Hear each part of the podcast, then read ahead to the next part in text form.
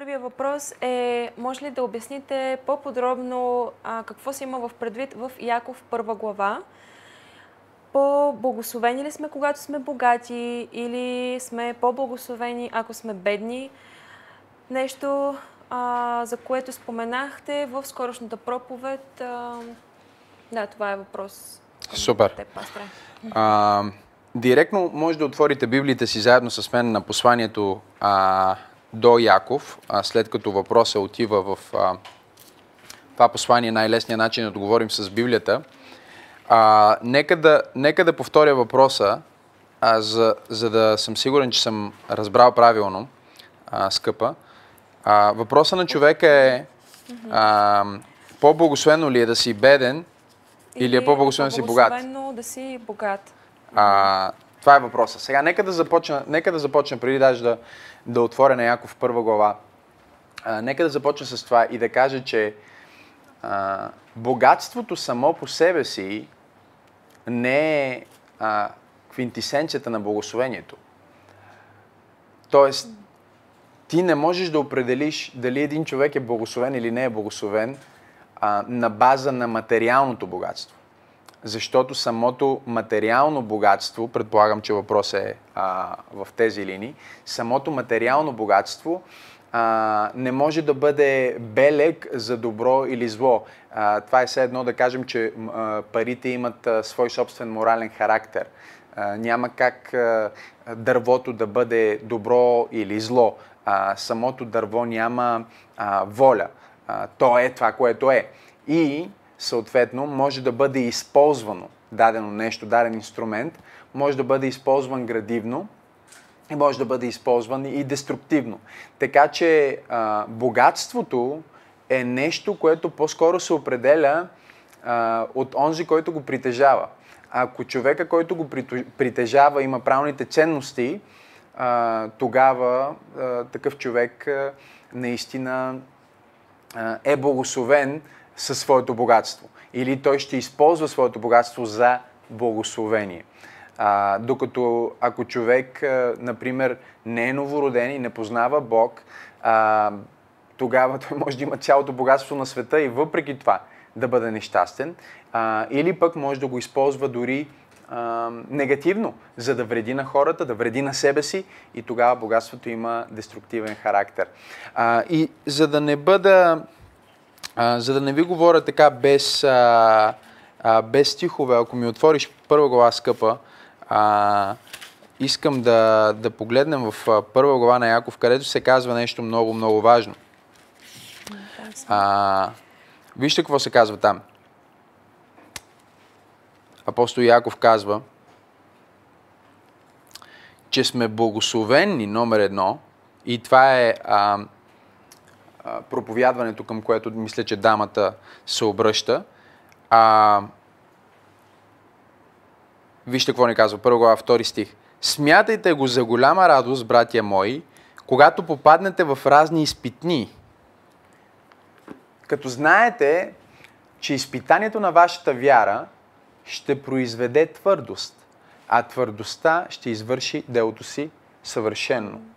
С други думи, изпитанието или трудностите в живота, чуйте това, могат да бъдат благословени. Могат да бъдат благословени.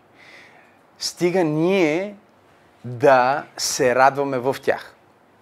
Или да знаем как да действаме в изпитанието. Наскоро имах една проповед. Това е изпит, това е тест. И...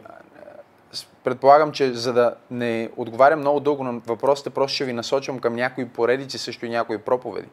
Но трябва да разбираме, че всъщност всеки път, когато ние имаме трудност или съпротива или обстоятелство, Библията ни казва, че нашите, нашите действия или бездействия, нашето отношение до голяма степен определя дали това, което се случва на нас, се случва на нас или се случва за нас.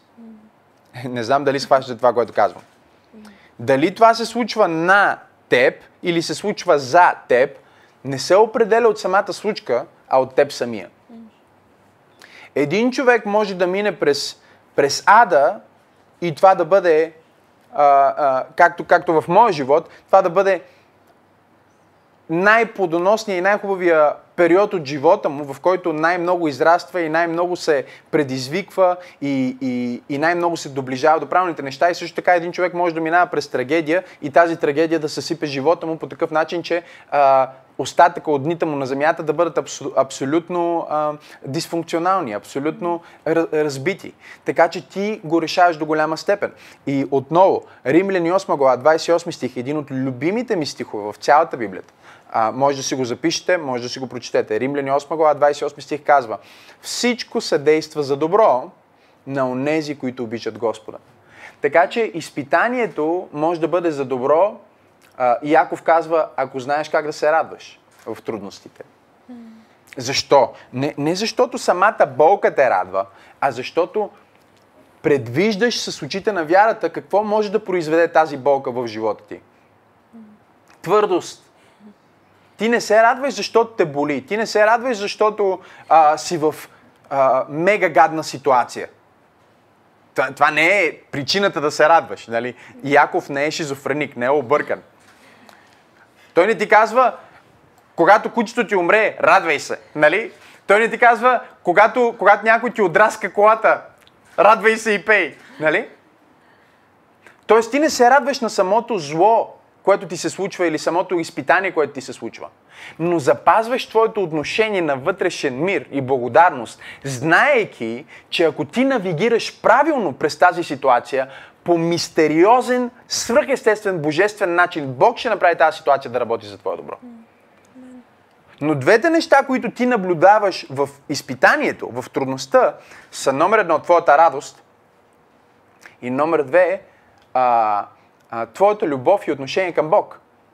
Защото трудностите, изпитанията и по някой път дори трагедиите, които се случват в животите ни, се случват, за да проверят, ще обичаш ли Бог след това.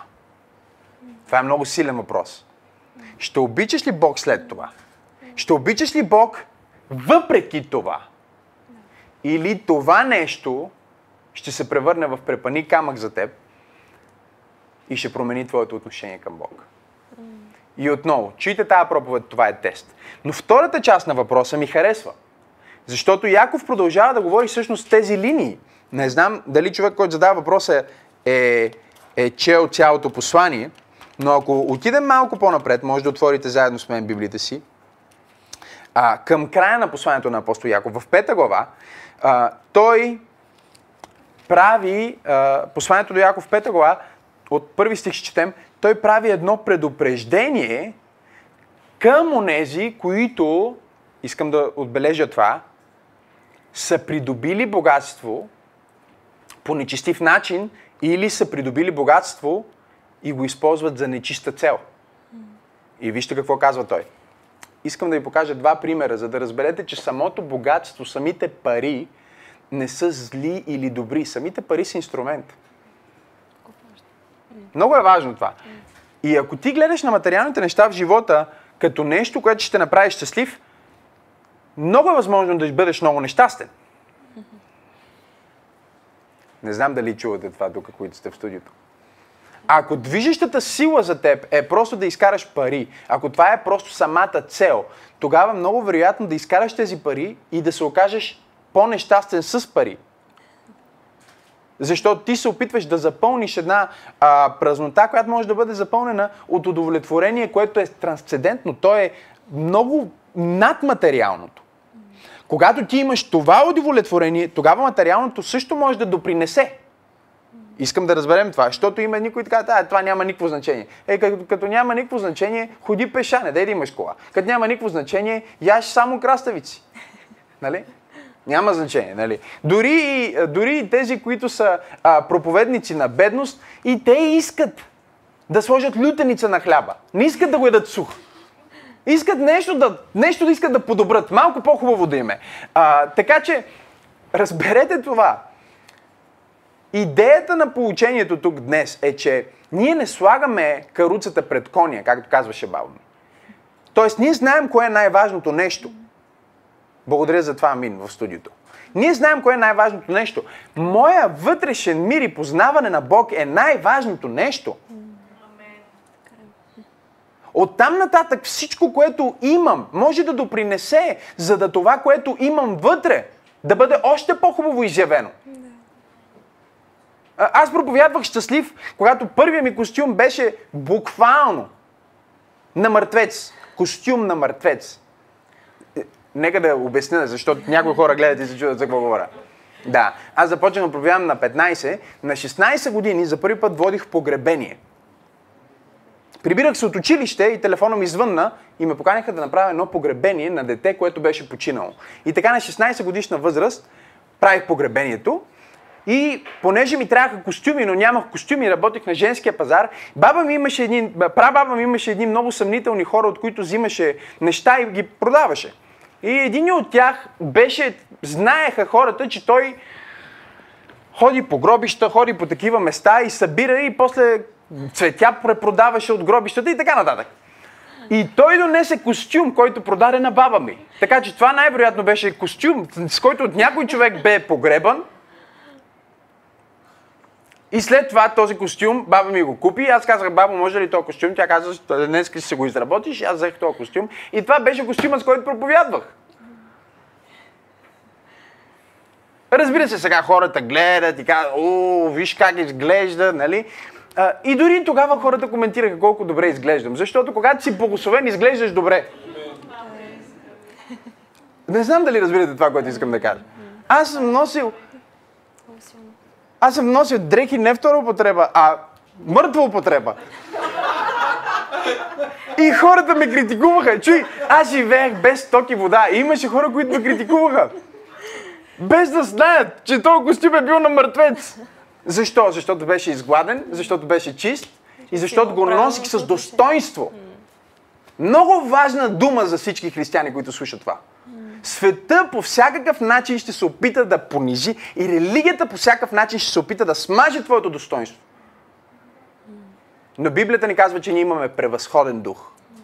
Ние сме над, с, а, над смока на града. Ние сме над пушъка. Ние живеем в планините на Бога.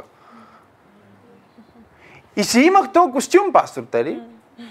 И проповядвах с този костюм. Започнах да проповядвам като тинейджър. И сега нека да ви кажа. Днес аз проповядвам не с по-малко страст. И даже днес не съм с костюм, а съм с риза. Която даже е по-евтина от този костюм, който имах, защото тая риза ми я подариха. Ония костюм трябваше да го изработят цял ден. Но сега съм с дизайнерска риза, преди бях с костюм на мъртвец. Нека ви кажа. Страстта ми за проповядване и за служене на Бог не се е променила. Но се чувствам малко по-комфортно, носейки дрехи, които знам, че не съм някой, който е умрял. Е? Запиши си това някъде. Материалното е инструмент. Точка. Нищо повече. Страхотно.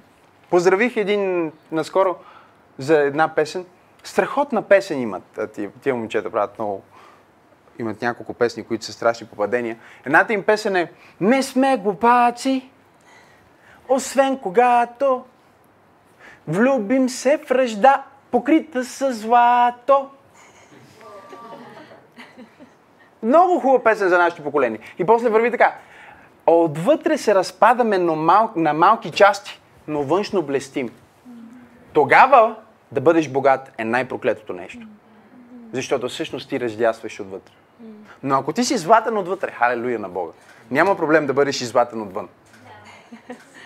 Амен. Ало, има ли хора тук? Ако си щастлив отвътре, бъди щастлив отвън. А, разбира се, че българите ще кажат, бъди по-тих по тревата, нали, тихо, трай си да не чуят, пу-пу, много си красив и така нататък. Цялото това мазно, гадно съве... Българите са единствената държава, в която казваме, ако е добре, значи нещо не е на добре. Много добре не е на добре. Не, много добре е много добре. Точка. Вижте какво казва Яков. Предупреждение за хората, които смятат, че богатството ще запълни тяхната празнота или използват своето богатство, за да вредят на другите. Вижте какво казва. Първи стих. Елате сега, вие богатите, плачете, ридайте поради, чуйте, бедствията, които идат върху вас. Едно е гарантирано. Ако имаш един милиард, или имаш един лев, всички ще умреме. Не очаквам никой да каже амин на два. Всички ще срещнем смъртта. И когато смъртта дойде, дали имаш един милиард и един лев, няма значение. Но дали имаш Исус, има значение. Защото само Исус ще те преведе от другата страна при Бог. И Той им говори и казва, вие, които не служите на Бог, вие, които не познавате на Бог, богатството ви изгни и се изяда от молци. Среброто ви ръждяса. Ръждата им ще свидетелства против вас. Ще пояде месата ви като огън. Говорим за ада тук, нали? Тук не говори за християни, защото християните не отиват в ада, нали? Но може да съгласим за това. Да, благодаря. И продължава и казва, ето заплатата за работниците, които са жънали нивите ви, от които вие ги лишихте, вика. И виковете на жетварите влязоха в ушите на Господа на силите. Има хора, които са богати благодарение на, нечи... на нечестие. Много богати хора днес са богати благодарение на нечестие. Аз познавам хора, които имат невероятни финансови възможности и злоупотребяват. Когато някой отиде да оправи нещо в дома им, те злоупотребяват, не му плащат. И мога да дам примери, но нямам време, защото един въпрос стана половин проповед. Пастор Тери ще ме прекъсне след малко. Мисля, тя ще вземе следващия въпрос. С него отговори на много други въпроси, така че давай в същия. Да продължавам. Благодаря ти за насречението. И вижте какво казва обаче накрая. Пети стих. Вие живяхте на земята разкошно и разпуснато, угоихте сърцата си, като в ден на клане. Осъдихте, убихте праведния и той не ви се противи. Праведния тук, искам само да погледнете, е с главни букви. Става дума за Исус Христос. Яков пише на царете, Яков пише на богатите, невярващи хора, които убих Исус Христос. Много проповедници взимат тия стихове и говорят за вярващите богати. Обаче това не е насочено към християните. И контекста го показва прекалено ясно. Сега искам да ви покажа други богати хора, също в Библията. Връщаме се малко по-назад. А, едни други богати хора, които пък има съвсем друго слово към тях. В деветнайсета глава на Евангелието според Йоан, Господ Исус Христос е разпънат, убите по най-бруталния начин. И Библията ни казва, че още преди да, да умре на кръста, те взеха дрехата му и казаха, вау, каква е тази дреха, нали? Цялата е такана. Говориме за наистина хубава дреха. И римските войници, които са най-високо платените хора в, в това време, на това място, освен царски особи и други такива благородници, казват, нека да не я късаме, нека да не я разкъсваме, но нека да... Нека да намерим начин да, да запазим това цяло, защото това е скъпо нещо. За всички, които презентират Исус, ходещ като клошар по улиците. Нали? Или казват, че Исус не, едва ли не е носил най-грозните дрехи. Тук не казваме, че Исус е носил само Гучи. Това не е въпроса. Тук говорим за това, че материалното е инструмент и където и да се намираш, искам всеки християнин да чуе това днес. Твоето достоинство не идва от дрехата ти, или от банката ти, или от това, какво имаш или нямаш. Твоето достоинство идва от факта, че си дете на Бог. Носи се с достоинство. Тогава, дори да носиш неща втора употреба или мъртвец употреба, ти ще ги носиш с достоинство. Защото знаеш, че това, което носиш, не те определя, а този, който носиш в сърцето си, те определя. Исус е разпънат и всички ученици всичко са раздали, нали? Вижте колко е интересно това. Учениците са раздали, нали? Петър си е дал всичко. Йоан, всички, всичко са раздали. Нямат вече ресурс. Разпръснати. И Библията ни казва, че се появи един богат ученик на Исус. И това беше, това е бил изключително богат човек. Всъщност са двама богати хора, за които Библията не говори. Нека да ви ги покажа и двамата. деветнайсета глава, трийсет и пети стих на Евангелието според Йоан. Малко по-надолу, айде, за да по-бързо да мина. тридесет и осми стих. След това Йосиф от Ариматея, първия герой, който беше на ученик, но таен, ученик на Исус, но таен, има и такива ученици. Има такива ученици на пробуждане. Тайно гледате, слушат. Всичко изследват. Но тайно. Да не чуе някой религиозен да им каже защо ходиш в тази църква, а не в другата. След това Йосиф от Ариматея, който беше ученик на Исус, но таен, поради страх от юдеите. Хм, нищо не се е променило от две хиляди години. Помоли Пилат. Говориме за човек, който има такава позиция, че може да отиде и да говори с Пилат. Помислете само за това. Помоли Пилат да позволи да вземе а, тялото на Исус. И Пилат му позволи и така той дойде и вдигна тялото му. И след това идва втория герой, вижте го, дойде и Никодим, който беше ходил при него през нощта и той тайно и донесе около сто литра смес от смирна и алое. Парфюм. сто литра. Насърчавам ви да отидете и да си купите сто милилитра. Не сто литра. Искам да отидете след тази служба, може би за съпругата си или за себе си, или както намерите за добре. Аз мисля да изпълня това слово сега, което говоря. И да си вземете сто милилитра. Крит или сто милилитра амош, което дори не може да се сравнява като това масло тук, какво е било. Нали? Вземете си сто литра Крид Авентус. Успех. Взе сто литра. Слушайте какво става.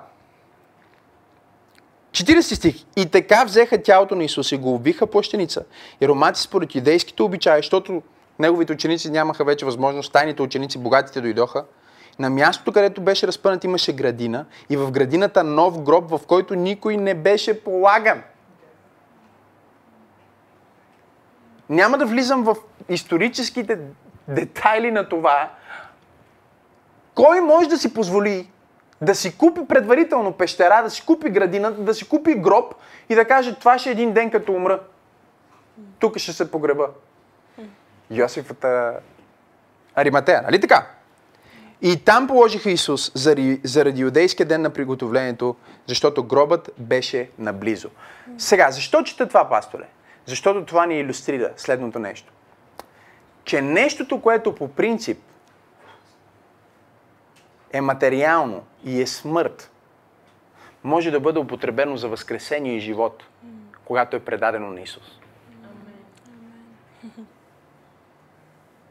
Нещото, което е материално и е смърт, винаги има край, се превръща в вечно, когато е предадено на Исус.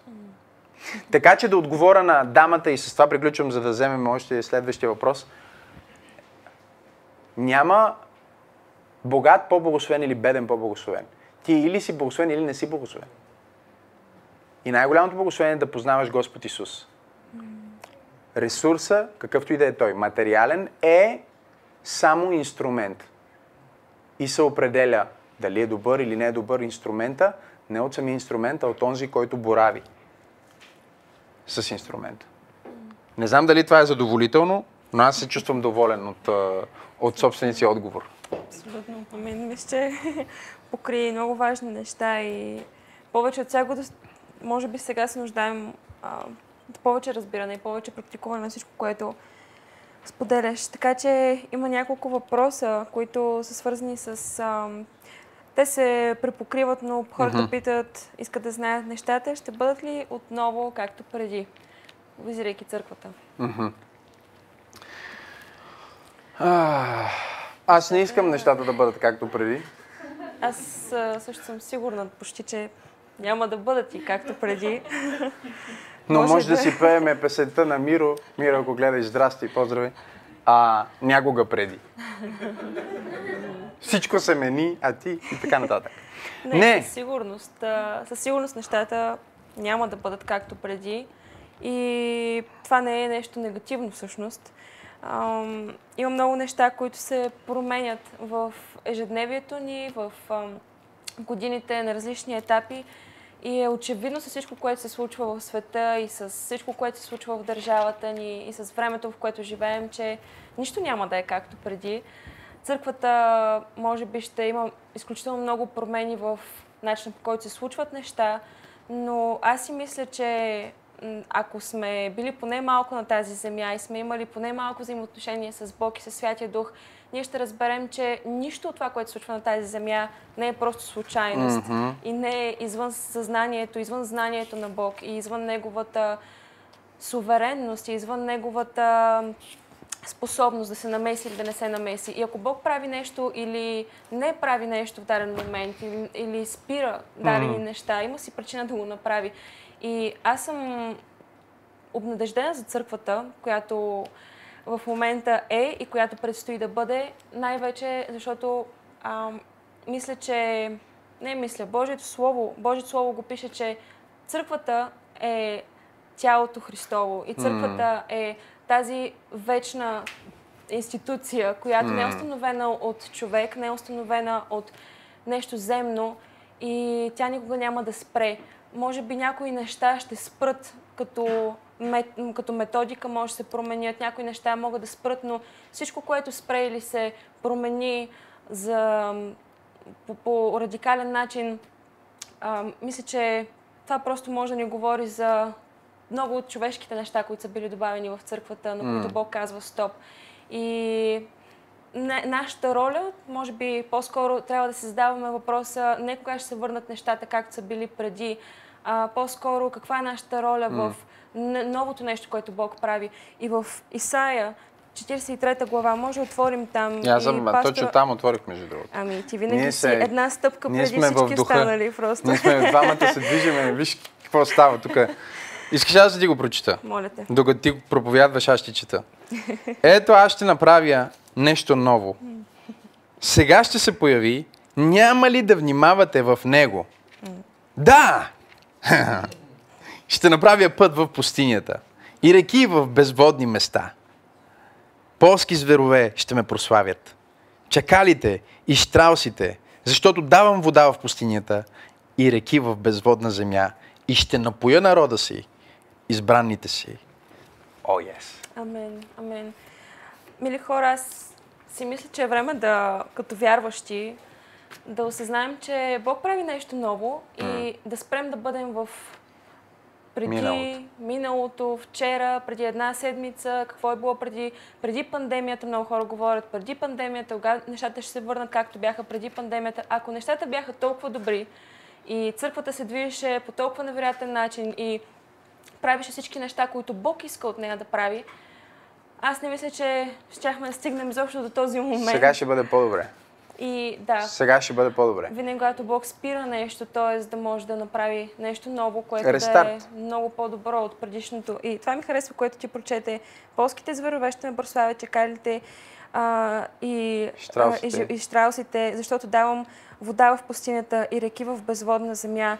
И ако дълго време Божиите хора не са хвалили Бог, mm. и ако дълго време хората, които е трябвало да правят неща и да правят подвизи и наистина да прославят името на Бог, са мълчали, защото това е нещо, което сме виждали последните години да се случва или ам, не са били на сто процента по начина, по който Бог ги е искал. Тогава Бог ще доведе хвала от други места mm. и, а, в пусти... и, и когато пустиня... пустинята и местата, които са опустели и, и са спряли да носят а, плодовитост, тогава може наистина да...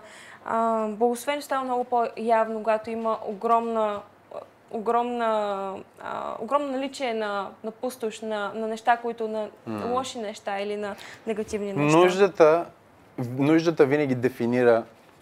А, размера на нуждата винаги дефинира размера на снабдяването. Mm. И в този смисъл това, което пастор Тери казва, ми харесва толкова много. Причината, поради която хората искат нещата да са както преди, е, че голяма част от хората използваха пандемията като оправдание за неща, които бяха решили да променят и не промениха. Хората решиха да използват пандемията като оправдание, че са надебеляли. Хората решиха да използват пандемията като оправдание, защо бизнеса им не върви. Консултирах един бизнес. Мисля, че беше седем месеца преди COVID. Говорим две хиляди и деветнадесета още. Говоря с този човек и му казвам: много е важно за теб като търговец, като човек, който желая да развива бизнес, да осъзнаеш стойността на социалните мрежи и да работиш върху това да имаш добър уебсайт, добра онлайн услуга, доставки, които да бъдат качествени, ефективни, бързи, защото иначе твой бизнес е обречен на провал. Знаете ли какво ми каза той? Той ми каза: да, знам, че това е бъдещето. И аз му казах: не, виждаш ли, ти грешиш, това не е бъдещето, това е настоящето. Бъдещето е нещо друго. Но това не е бъдещето, е настоящето. Какво става сега? Той фалира. Защо?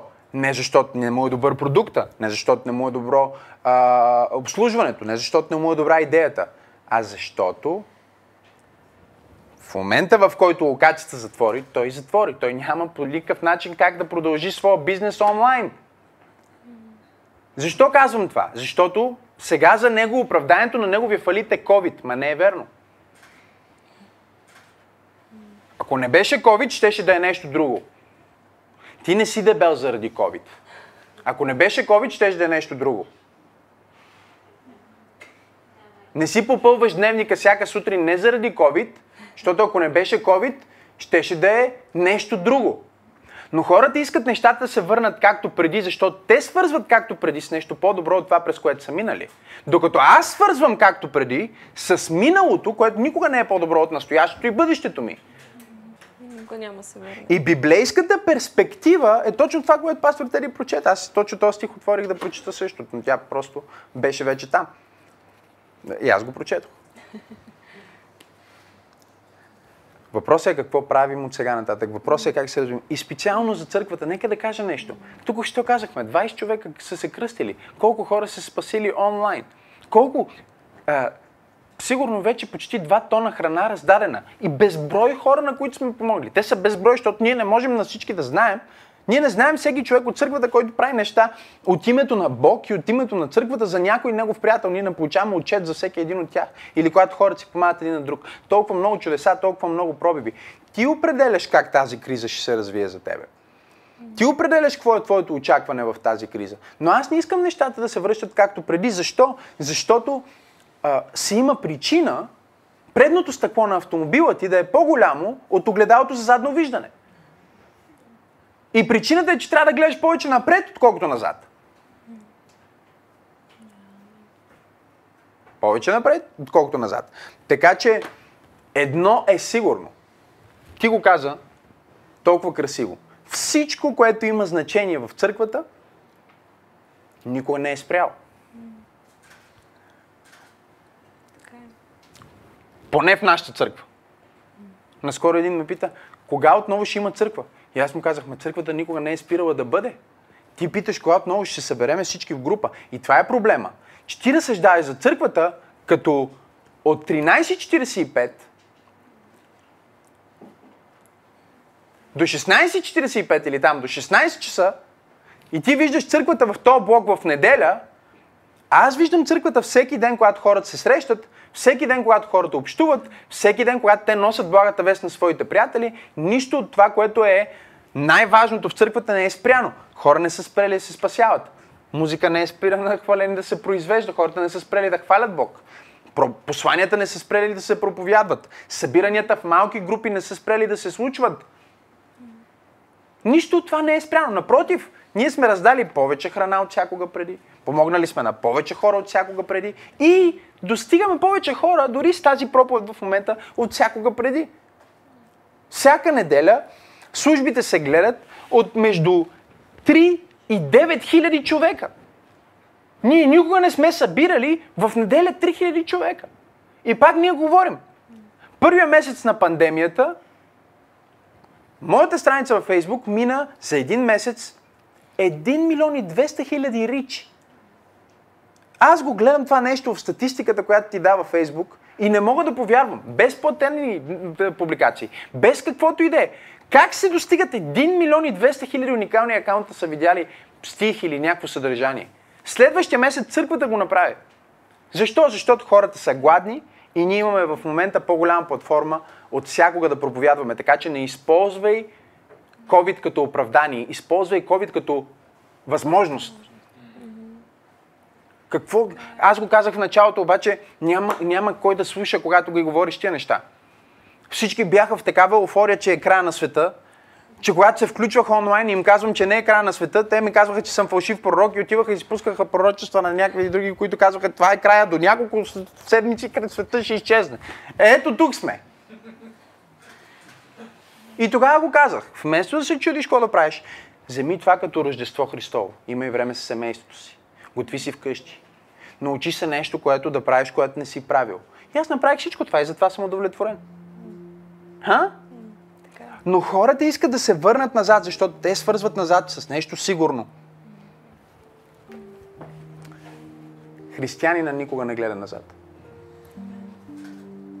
Единствено, когато трябва да извадим някой урок или нещо, го изваждаме, но винаги гледаме напред към това как да имплементираме онова, което носим. Не бъди жертва на промяната, бъди на ръба на вълната на промяната. Това е Божия план за теб. Вместо сега да си кажеш, край, бизнеса ми ще приключи. Не, това е възможност, това е тест в момента на... за тебе. Надявам се да не си фалирал като този човек, за който говори. Но дори и да си, това е урок, който си го взел сега. Давай, сега го направи различно, направи го по-устойчиво. Направи го по-добро, направи го по-голямо. От теб зависи какво ще направиш. По отношение на църквата, според мен, дали ще дойде времето, в което да се събираме отново, а, нали, ако това е конкретен въпрос, разбира се, че ще дойде. Ние дори в момента сме събрани а, малка група хора. Смятам, че ще дойде и време, когато ще се събираме отново стотици е, е, и хиляди в е, нашите богослужения. Абсолютно съм убеден, че това ще се върне. Но аз не искам да се върне за сметка на това, което имаме в момента. И когато се върне, аз не искам да е също като преди, аз искам да е по-добро от преди. И това е за което работя. И това е за което ти трябва да работиш. Това е за което всеки един от нас трябва да работи за себе си и за нашето общество. Да излезнем по-добри от другата страна на, на това нещо. Амен. Някой пита, би ли излязъл на протестите? О, вау.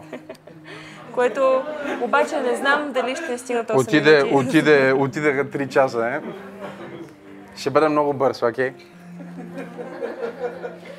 Ще бъде ли как всички се смеят? Значи, на всички шеги, които казвам, никой не се смее. Но когато казвам, бързо ще свърши, всички почват да се смеят, особено хората от екипа, защото те се знаят. Сега ще стане един час, ще говори. Не, сериозно. А, отговарям на въпроса, какво е моето отношение към протестите и една голяма удивителна преди това. А, това не е политическо изказване. А, аз не се а, афилирам, не се асоциирам а, с която и да е партия в управлението или в опозицията или въобще в, в момента от а, тези, които съществуват, за съжаление. А, смятам, че има нужда от промяна. И напълно разбирам хората, които са на улицата и хората, които искат промяна. Говоря с много от тях и, ам, и съм съгласен, че промяната е нужна в управлението. Разбира се, като проповедник, моментално влизам в осъзнаването, че големите промени почти никога не започват в парламента. Започват почти винаги в сърцата на хората. И докато в нашия народ ние нямаме усещане за колектив и нямаме усещане за да се подкрепяме един другиго, да се уважаваме един другиго, смятам, че това са по-големи проблеми. Чисто на, на лична просвета и на, а, на гражданска отговорност, ако щеш, от а, проблемите, които са в парламента. Не, че те са малки. Просто, когато някой се опитва на морето да ми продаде а, боровинки за двайсет и осем лева килограм, а, И, и ми казва цени, въпреки че има табелка с цена, той ми казва два пъти по-големи, а, защото може би заради акцента ми и съскането ми си мисли, че съм някакъв чужденец. А, това не го определя управляващата партия, а сърцето на човека. И аз мисля, че ние имаме, нашия народ има нужда първо от духовно пробуждане, за да след това да видим и, а, и културално, и морално такова. Защото а, проблема е въпрос на морал. Нали? Хората, които са в, а, облечени във власт, за демокрацията да работи, трябва да имат а, морален стандарт. Иначе демокрацията се превръща като всяко друга а, такава форма на управление, която се извращава винаги от хората, които са вътре, защото властта извращава. Така че съгласен съм, че има нужда от промени. Просто аз ги почвам от другаде. Защо не съм на протеста? Не съм на протеста, защото Не виждам, а, а, не виждам хора, които, виждам хора, които искат промяна, но не виждам достатъчно хора, които искат да бъдат промяната. И нека дефинирам това, което казвам, преди да ме намразиш. А, много хора на протест са моите връстници, мо, моето поколение. Нали? Това е протест, всички говорят за млади хора, има много млади хора на протест. Млади хора, които искат промяна, но ако ние минем с един микрофон и камера да питаме колко от тях са гласували на последните избори, сигурно осемдесет процента ще кажат, че не са гласували. И те не са гласували по същата причина, поради която и аз не съм гласувал. Не виждам някой, за който ми се гласува. Да, да, обаче това показва един по-дълбок проблем в, в нашето поколение.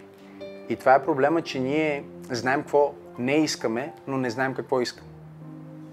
И ние искаме промяна, но не знаем на цената на какво и каква промяна точно. Още по-малко няма хора от нашето поколение, поне аз не съм чул, ако има такива, вие ще ми кажете, които казват, окей, аз ще регистрирам а, партия или аз ще предприема това нещо и аз ще бъда промяната, защото това е от което се нуждаем.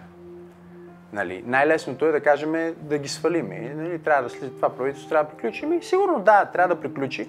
Сега в момента като приключи, ние трябва да влезнем в друга форма на управление, в която пак някой ще ни управлява, който аз не харесвам много повече от тези, които управляват в момента.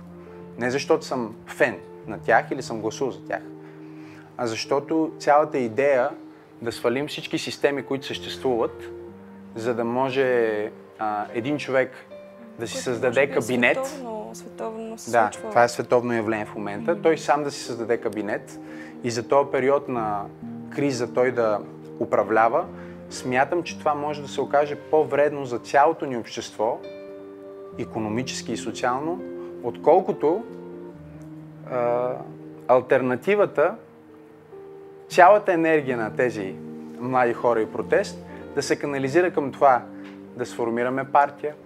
Например, хората, които са на улицата всяка вечер, да се обединят около лидери и да кажат, ние ще влезем в парламента и ние ще бъдем промяната. Въпросът е защо младите хора не искат да се занимават въобще с политика. Те искат да имат политическо влияние, да свалят правителството, но никой от тях не иска да се занимава с политика почти. Защо? Ми защото никой от тях не иска да поема отговорност. Защото ако един млад човек излезе и каже, аз ще бъда лидера, всичките млади хора около него ще кажат, защо пъти? Не знам колко ще бъде даже подкрепен такъв, ако се появи, да, но да се появи. Аз съм за, това е нуждата. И за да затворя този въпрос, ще го кажа как го виждам аз пророчески. Вие сте виждали, гледали и чели сигурно, ако не сте чели книгите, може сте гледали филма «Игри на глада». В «Игри на глада» има една много хубава сцена накрая, в която Катнис Евърдийн, която представлява малото поколение, което носи промяната, нали? Иска промяната, а, трябва да свали, да ликвидира буквално а, президент Сноу, който е диктатора, той е злия. Нали? И тя е там с лъка и стрелата, но тя в момента, в който стои там, тя осъзнава, че новия президент, дамата, която стои отгоре, която ще бъде, тя получава властта, нали? Защото, нека ви кажа нещо, което може да ви звучи кофти, ама е реално. Всеки път, като свалим правителство, някой остава властта. Иначе става пълна анархия. И този въпрос също е важен. Кой ще остане във, във властта? Вместо този. Аз съм съгласен, че трябва да се промени. Но аз съм за не Румен Радев или там всички те да не им изреждам имената. Аз съм за това Катнис Евърдийн да стане президент. Ама Катнис Евърдийн не иска да става президент. Разбирате ли? Нейната роля е революция. И сега тя трябва да убива Сноу, нали? Виж, че си спомняте този момент. Дърпа обаче осъзнава. Тая отгоре е по-страшна дори от Сноу. И Сноу хората ще го съсипат. Той няма политическо бъдеще. Излезнаха му чекмеджетата, излезнаха му всичките неща. А, но тая отгоре е опасна. И какво прави Катнис Евърдийн? Дига стрелата, секунда, и вместо да ликвидира Сноу, ликвидира бъдещата, която ще вземе властта. И какво се случи обаче тогава? Това, което винаги се случва, когато някой поеме лична отговорност за промяната. И тук аз не говоря да убиваш, да, нали? Разбирате, това е пример. Ам... Обществото линчува и отхвърля Катнис Евърдийн с презрение. Тя плаща цената за промяната. И докато няма хора, които искат да платят тази цена за промяната. Аз знам за какво говоря, защото примерно това се прилича, в целия свят се случва в момента и това се случва и с църкви също. Например, църквата в България, много хора казват, е без закостеня, двайсет години го говорят. Църквата също в някакъв преход. И много млади проповедници, ама никой не иска да почва църква. Има хора дори призвани, никой не искаше да прави църква. Или ако прави някъде там, се по-скрито, нали, никой да не го чуе, да не го види. И ние основахме Пробуждане. И какво стана? Тълпата от недоволство. Но ние си платихме цената, минахме си нашия път, сега сме някъде другаде. Също трябва да стане в политиката. Трябва да има млади хора, които да кажат, аз не само ще протестирам, а ще гласувам също. Не само ще гласувам, а даже ще се кандидатирам. Аз ще поема инициативата. Това е, което според мен трябва да се случи.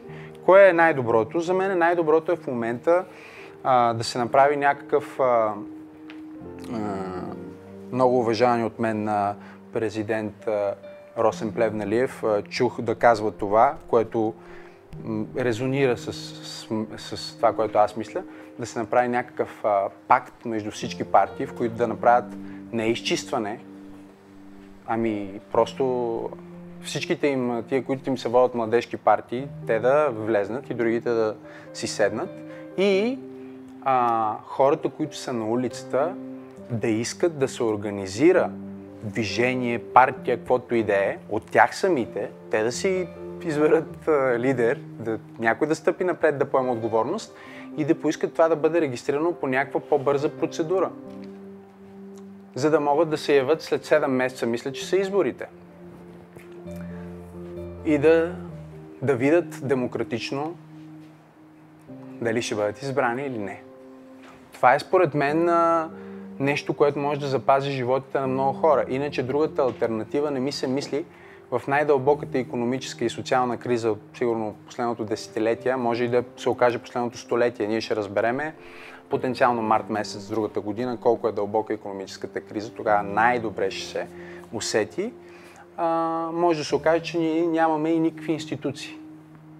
И тогава, а, нали, анархията, а, един а, древен политик а, по време на революцията в а, Франция, казва, а, анархията, а, революцията, която няма явни лидери, винаги възпроизвежда в последствие а, диктатори.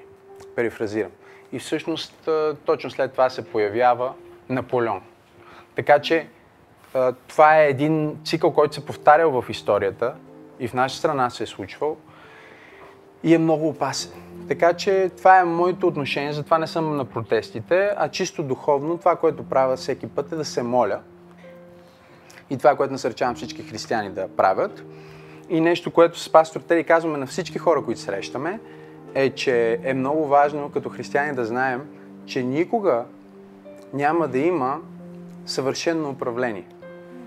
Никога няма да има дори добро управление по дефиницията на това, което Библията говори за добро. Няма земна форма на управление, която да може да разреши човешките проблеми. Не съществува такава. Нито марксизма, социализма, демокрация, нищо. Нищо, нищо, нищо не може да разреши диктатура, нищо не може да разреши човешките проблеми. Защото човешките проблеми първо са духовни, после са социално, икономически и така нататък това, което хората искат да променят. Духовният проблем се променя само чрез Христос в сърцата на хората. Затова аз съм проповедник, защото аз искам да разреша главния проблем. Ако главният проблем е разрешен, тогава другите проблеми могат да се разрешават никога напълно.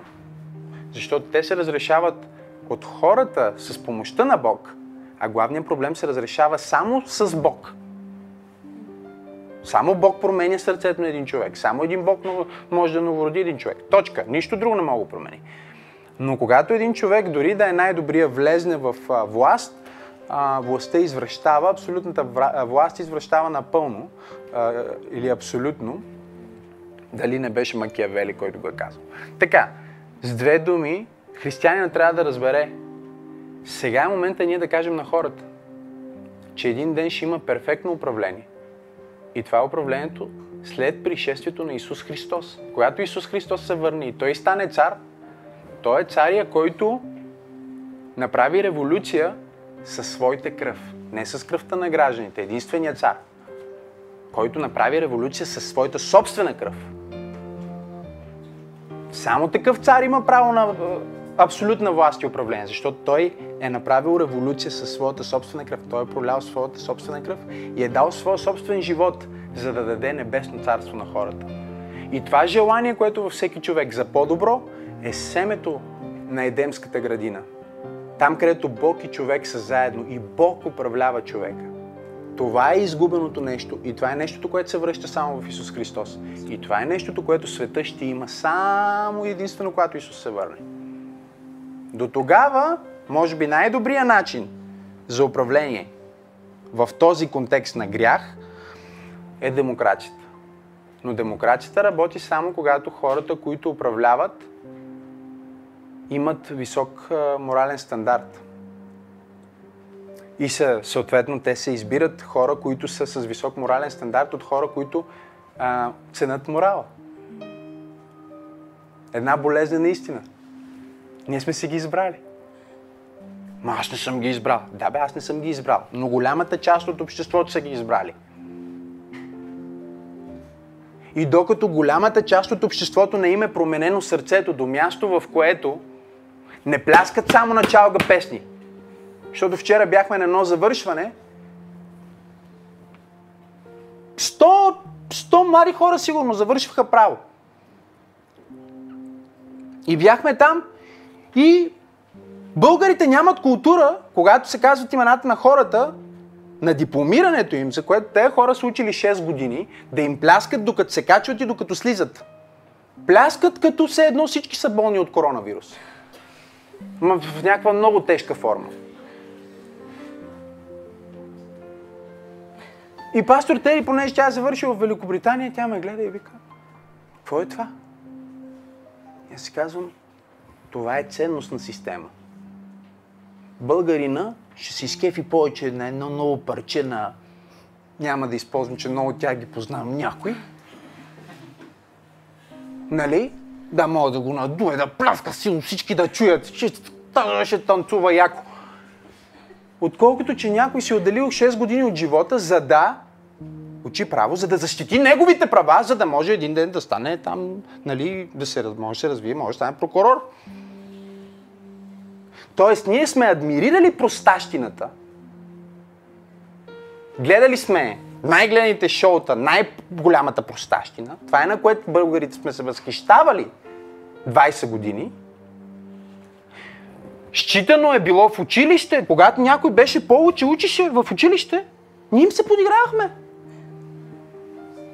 Той е той зубър, той е тъп, той е такъв, разбирате ли? Що и учи? Пък идва някой, той е по-така бабаит, нали, така ги наричат, ходят, бият се тако, те по-простичките, те, те са тартурите. Тоест това възхищение, морален проблем на нашето общество. Когато нашето общество започне да се възхищава на доктор Мартин Лутер Кинг, тогава ще има доктор Мартин Лутер Кинг. Докато се възхищава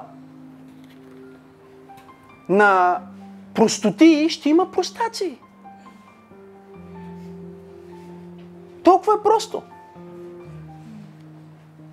И проблемът е, че интелигенцията в България и възпитаните хора са малцинство. И те бягат, и духовните хора, и те бягат от България, защото те се чувстват зле. Те се чувстват потиснати, защото са възпитани, защото са усмихнати. Мен му удраше с черпак една в детската градина. Що много се смея? Това са ценности, нали? Когато ние видиме някой, който е много беден, много раздърпан, миризлив, може би е светец. Когато видим някой богат, значи сигурно е мафиот. Ние дори не искаме да чуем историята му. В Америка, например, те се възхищават на хора, които успяват и търсят защо са успели. Имат ценности. Тоест, нашия проблем има нужда от Исус. Е ценностен. А за да има някой човек ценност, трябва да има стойност. А за да има стойност, трябва да, да разбере своята собствена стойност. И да разбере собствената си стойност, един човек трябва да повярва в Бог. Защото ако няма Бог, ти нямаш никаква стойност. Ти си просто а, резултат на еволюцията. От една попова лъжичка ти си станал нещо. Ти си просто биологичен материал. Тогава морала не е важен. Морала е богословски, философски въпрос. Съзнанието е богословски и философски въпрос. И докато ние имаме хора, които смятат, че да бъдеш духовен и да бъдеш умен е в противоречие, ние ще имаме точно такъв вид ум на хора, които не са духовни. И съответно, когато те не са духовни, те не са и морални. Защото ако аз произлизам от маймуните и моята религия е Дарвиновата, умишлено използвам религия, защото това не е наука, а е теория, това е религия. Религия е всяко нещо, в което вярваш и изповядваш, дори без наличието на пълни доказателства. И го прокламираш. Това е религия. Така че, с всички мои познати еволюционисти, вие сте религиозни. Просто вие изповядате религията на дарвинизма. И докато ние изповядваме религията на дарвинизма, която какво казва? Ти си случайност. Ти си просто Д Н К. А, оцеляване на най-силните и най-приспособимите. Тогава ние ще имаме хора, които не ценят човешкия живот, които ще работят да станат най-силните и приспособимите, за да могат да мачкат другите. А какво казва християнството? Християнството казва: Бог е сътворил и всеки човек има права. Защо има права? Защото е по образ и подобие на Бог. Защото живота в него е скъпоценен, божествен, от Бога е даден.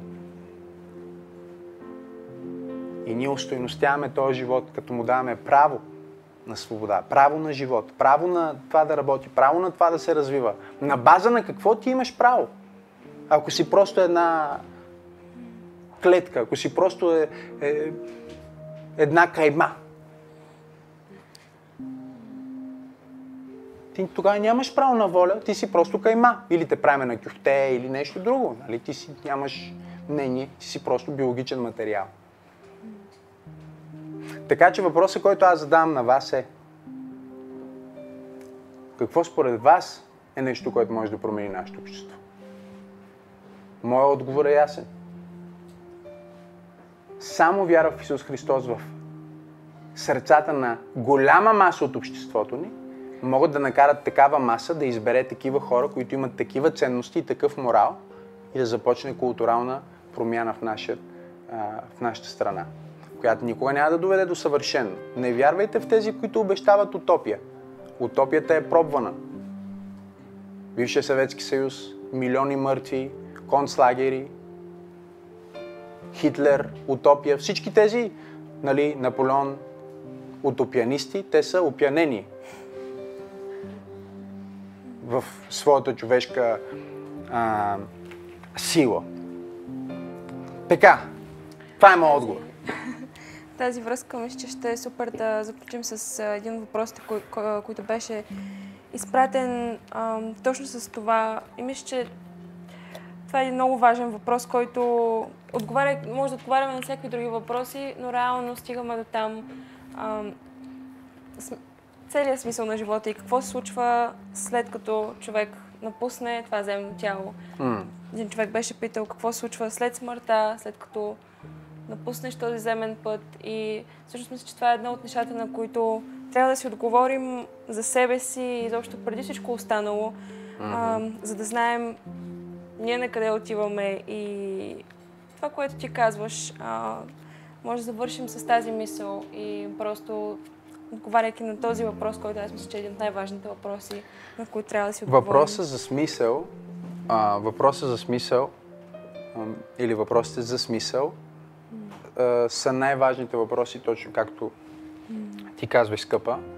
И единственият начин да могат тези въпроси да бъдат отговорени правилно е чрез два модела. Или а, събирането на тези два модела в едно. Нека да ви, да ви кажа а, това. Всяка страна по света днес, на която ние се възхищаваме или сме се възхищавали, е била построена на тези два модела. На тези две ценности, които са част от нашата човешка история, просто без значение какъв си. Ако, ако ти имаш мнение или дефинираш нещо като добро, зло, правилно, неправилно, свобода, несвобода, ти използваш тези два модела. За по-лесно запомняне. Единият модел е модела на Йерусалим, другия модел е модела на Атина. Модела на Йерусалим е откровение, познаване на Бог, духовност, общуване с Бог. Модела на Атина е разум, смисъл. Като най-древните философи са разглеждали нещо като изпълняване на телоса, на целта. Когато един човек а, изпълнява своя телос, своята цел, всъщност този човек е успешен. Дефиницията на успех на древните философии е била, че една чаша е успешна, когато от нея се пие вода. Ако от тази чаша никога не се е пило вода, това е провалена чаша, защото никога не е изпълнила своя смисъл. Тези два модела, когато се съберат, създават Америка, например. Най-големия а, а, социален, обществен експеримент, правен в историята на човечеството. Америка стъпва Декларацията на независимост и Конституцията в последствие, стъпва на тези два модела. На Йерусалим и на Атина. Или че имаме нужда от общение, откровение и да разберем, че ние сме от Бог на тази земя с цел, че Той ни обича, че Той съществува, че Той е Творец, че всичко красиво в света има своя Създател и не се появява от нищо. И след това модела на Атина е да си размърдаме мозъците, за да видим какъв е моя смисъл, каква е моята цел, нали? Аз чаша ли съм или ваза ли съм, какво съм аз тук, за да мога, съответно изпълнявайки моята цел, да успея. С две думи. Когато това се случва на индивидуално ниво, в достатъчно хора, защото това е лично, това не може да е нещо наложено. Това е лично и се случва в сърцата на достатъчно много хора в една общност, тогава тази общност е просветена. Това е просвещението и всеки започва да търси а, своя личен смисъл, цел или призив, може да ползваме тази християнска дума, и своето лична отговорност и общение с Бог, осъзнавайки, че начина по който аз живея моят живот тук, сега, на тази земя, ще определи и другата страна на моята вечност. Какво е най-важното нещо тогава в живота? Ами най-важното нещо е, ако има Бог, да го познаваш и ако Той ти е казал нещо за твоята цел, да го чуеш. И слава на Бога, има Бог и Той е казал нещо за Неговата цел, за човечеството, за нас, за теб, за мен. И това е в Святото Писание Библия. И там се казва, че всеки, който повярва в сърцето си лично в Исус Христос, не защото е роден в православна страна, или католическа, или протестантска, а защото със своето собствено сърце е решил, да, аз вярвам, нещо вътре в мен ми подсказва, че аз, Бог е жив, Той живее. И аз усещам го. И ти имаш това в сърцето си. И когато това е в сърцето ти и след това ти го кажеш с устата ти, казва Римляни, аз вярвам в Исус Христос. И поканиш Исус да бъде в сърцето ти, твоя Господ, тогава Той те променя отвътре и започва, чуй, от сърцето към ума да ти открива твоята цел. От сърцето към ума означава, че идва от морал, че идва от ценности, че идва от добро. Не, че едно просто капиталисти, кап, капиталистическо преследване на следващото ниво на пари, на консумация, на хляб, на злато, на и каквото и да е, а че нещо е станало първо в ядрото, в сърцето. Ние наричаме това новорождение. Това новорождение започва да помага на начина ти на мислене. Ние наричаме това обновяване на ума и след това ти започваш да живееш в твоята цел, според както Господ ти я разкрива. Говорим вече детайли и специфика, която Той може да ти открие в сърцето ти. Общия му план е описан, както казах в Библията. Много детайлен план може да ти се разкрива, когато ти започнеш да общуваш с него. Когато ти започнеш да общуваш с хора, които го познават. Това е църквата. Когато започнеш да общуваш с него, когато се молиш, когато четеш Библията си, тогава Той ще ти разкрие все повече посоката, пътя, в която Той те води. Но когато ти обикаляш по този начин, използвайки модела на Атина, за да се ориентираш, за да имаш разум, за да бъдеш разумен, защото в момента света е против този атински модел. Дори науката е против атинския модел. Без доказателства.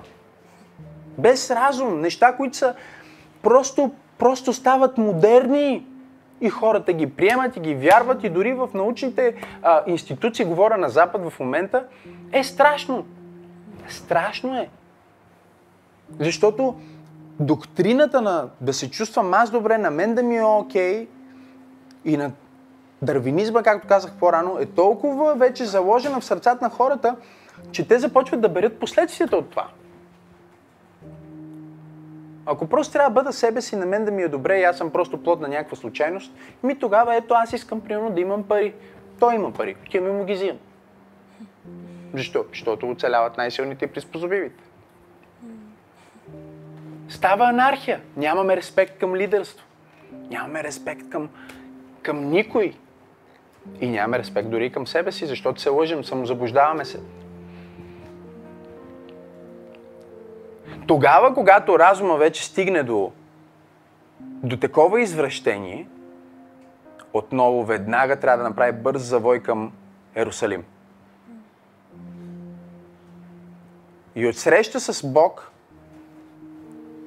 и последващите промени в сърцето на човека, знаейки, че има съден ден, знаейки, че има вечност, връщайки се отново по този път, тогава пак може да излезе и да размишлява в правилните линии, които не, не нарушават живота и свободата на, на другите хора. Напротив, по модела на Исус започват да служат на хората и да помагат на хората и да искат най-доброто не само за себе си, но и за съседа си и за ближния си.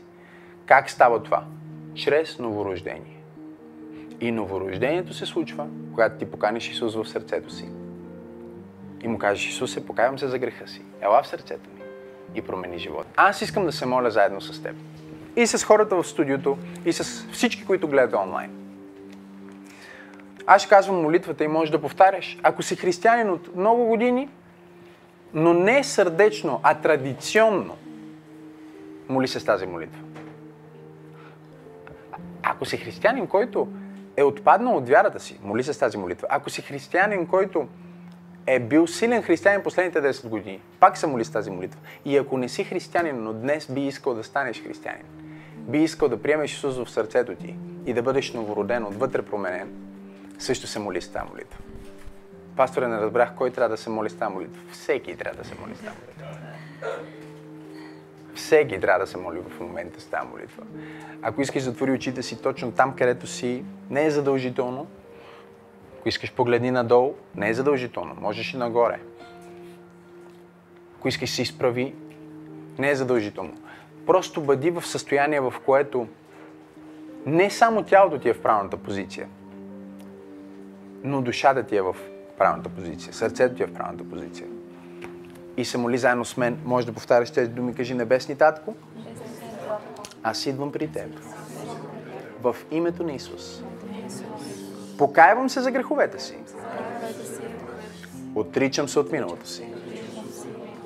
Моля Те да ми помогнеш да разпозная греха и да се отдалеча от него.